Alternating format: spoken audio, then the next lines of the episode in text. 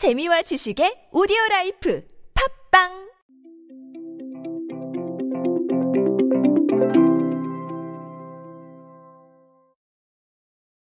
이제는 라이브한 이야기가 대세가 되고 있습니다. 라이브 하지 않으면 찾지 않고, 라이브 하지 않으면 반응하지 않습니다. 살아있는 이야기, 그리고 실시간으로 소통하는 이야기들이 새로운 기준이 되고 있는 세상입니다. 오늘은 이 부분에 대해서 한 번 더 짚어드릴 수 있도록 하겠습니다. 안녕하세요. 인싸의 시대 그들은 무엇에 지갑을 여는가의 저자 노준영입니다. 여러분들과 함께 소비 트렌드 이야기 쉽고 빠르고 정확하게 짚어드리고 있습니다. 여러분 live commerce 이야기 많이 들어보셨죠? 정말 live commerce가 완전히 대세로 떠오르고 있는데 제가 이렇게 대세라고 말씀을 드리는 이유는 정말 사례가 많아졌기 때문입니다.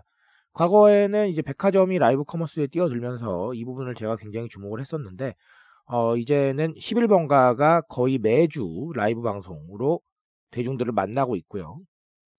그리고 삼광글라스라고 그 글라스락 만든 회사인데 이 회사도 live commerce를 하고 있습니다. CJ 오쇼핑도 live commerce를 더 강화를 하고 있고요.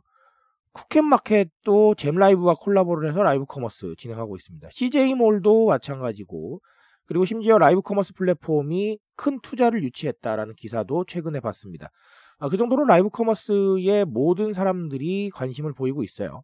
이런 와중에 어, CGV 시네샵이 네이버 쇼핑 라이브를 진행을 하면서 또 주목을 받았습니다. 아, 우리 그 CGV에 보시면 영화 굿즈 store라고 예, 따로 있어요. 그게 바로 시네샵입니다. 뭐 가본 분들은 거의 대부분 아실 텐데 제가 시네샵 하니까 혹시 뭐 다른 건 줄 아실까봐 한번 간단하게 설명을 드렸습니다.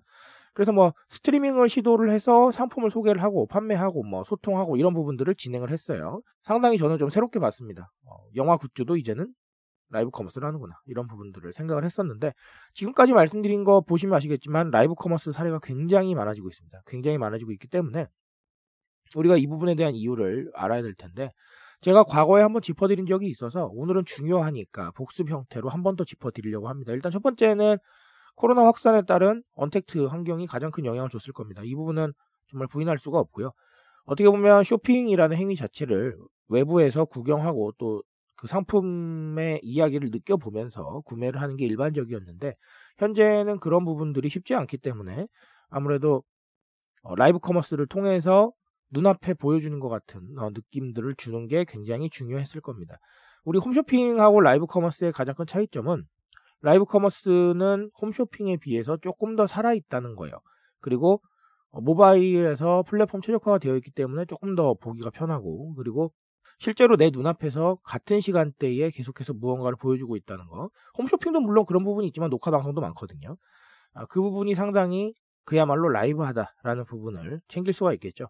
그 라이브함은 우리가 오프라인에서 쇼핑하는 듯한 어, 느낌을 줄 수 있습니다. 언택트 시대의 쇼핑 플랫폼 그리고 쇼핑 방법에서 어, 라이브 커머스가 한 가지 갈래로 떠오르고 있는 것 같고 또 반대로 유통업계에서도 이 라이브 커머스가 상당히 그런 부분들을 줄 수 있기 때문에 오프라인에서 판매를 하는 것 같은 느낌을 줄 수 있다라는 부분에 주목을 하고 있는 것 같아요.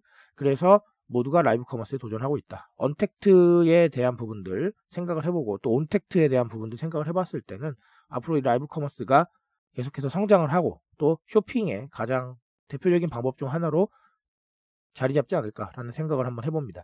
또 다른 하나는 제가 늘 말씀드리지만 입체적인 소통입니다. 제가 직관적인 소통이라고 말씀을 드린 적이 있는데 우리는 입체적인 소통에 굉장히 익숙합니다. 과거에는 소통 구조가 다소 단순하고 일방적이었기 때문에 입체적인 소통을 원해도 어디다 말할 데가 없었습니다. 일방적인 소통이 당연한 줄 알았어요. 그래서 공급자가 소비자보다 정보력 면이나 혹은 이 소통 구조 면에서 약간의 우위에 있었던 부분이 존재하죠. 그러다 보니까 소비자 불만도 사실 많았고, 아, 그리고 소비자가 원하는 부분들을 반영하는 게 조금은 어려운 부분들이 존재했습니다. 그게 사실이에요. 하지만 지금은 공급자와 소비자의 관계가 거의 동등하게 맞춰져 있습니다. 우리가 왜냐하면 뭐 SNS라든지 커뮤니티라든지 회사 홈페이지라든지 여러 가지로 의견을 표출할 수 있는 공간들이 굉장히 많아졌습니다. 그 의견들을 몰랐는데 라는 말로 외면하는 거는 핑계가 돼버렸습니다. 그러다 보니까 계속해서 보고 반영해야 되고 이런 부분들이 존재하죠. 그런 식으로 우리가 입체적인 소통을 하고 있어요. 입체적인 소통을 하고 있는 시대이기 때문에 이미 그 방식에 익숙해져 있다는 얘기죠. 근데 현장을 못 가요.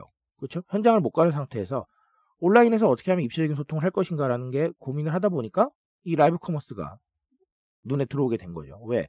내가 채팅으로 올리면 어, 그거에 대해서 답을 해주고 내가 보고 싶은 부분을 채팅으로 올리면 또 보여줍니다. 그런 식으로 입체적인 소통, 계속해서 반응이 오고 내 의견을 들어주고 있는 그런 부분들이 형성이 되기 때문에 어, 우리가 현재 익숙해져 있는 입체적인 소통 구조에 가장 어울리는 어, 방식이다라는 것이죠. 우리가 입체적 소통을 원하는 이유 방금도 말씀드렸습니다. 현재 공급자와 소비자 간의 소통 구조가 상당히 대등해졌기 때문에 이 부분을 그냥 넘기기가 어려워졌다라는 거. 그래서 앞으로도 계속해서 이런 부분들이 늘어날 것이다라는 거. 그리고 소통 방식의 기준은 이제 입체적 소통이다라는 거. 이렇게 정리를 해보시면 좋을 것 같습니다. 라이브 커머스를 단순히 라이브를 한다라고 생각하지 마세요. 그 라이브가 어떤 요소를 가지고 있는지 그리고 대중들과 소통할 때 어떤 방식을 취하고 있는지를 생각을 하시면 현 시대의 소비를 이끌어내는 소통 방식이 무엇인지 아실 수 있을 겁니다. 그리고 그 부분을 주목하셔서 반영을 하신다면 어, 대중들과 대화를 건네는 일이 조금은 쉬워질지도 모르겠습니다. 저는 그런 부분들을 알려드리고 싶습니다. 트렌드에 대한 이야기 언제나 필요하시면 두드려 주십시오. 제가 여러분들 두드림에 응답하겠습니다. 언제나 쉽고 빠르고 정확하게 소비 트렌드에 대한 이야기들을 전해드릴 수 있도록 하겠습니다. 오늘은 여기까지 할게요, 여러분. 감사합니다.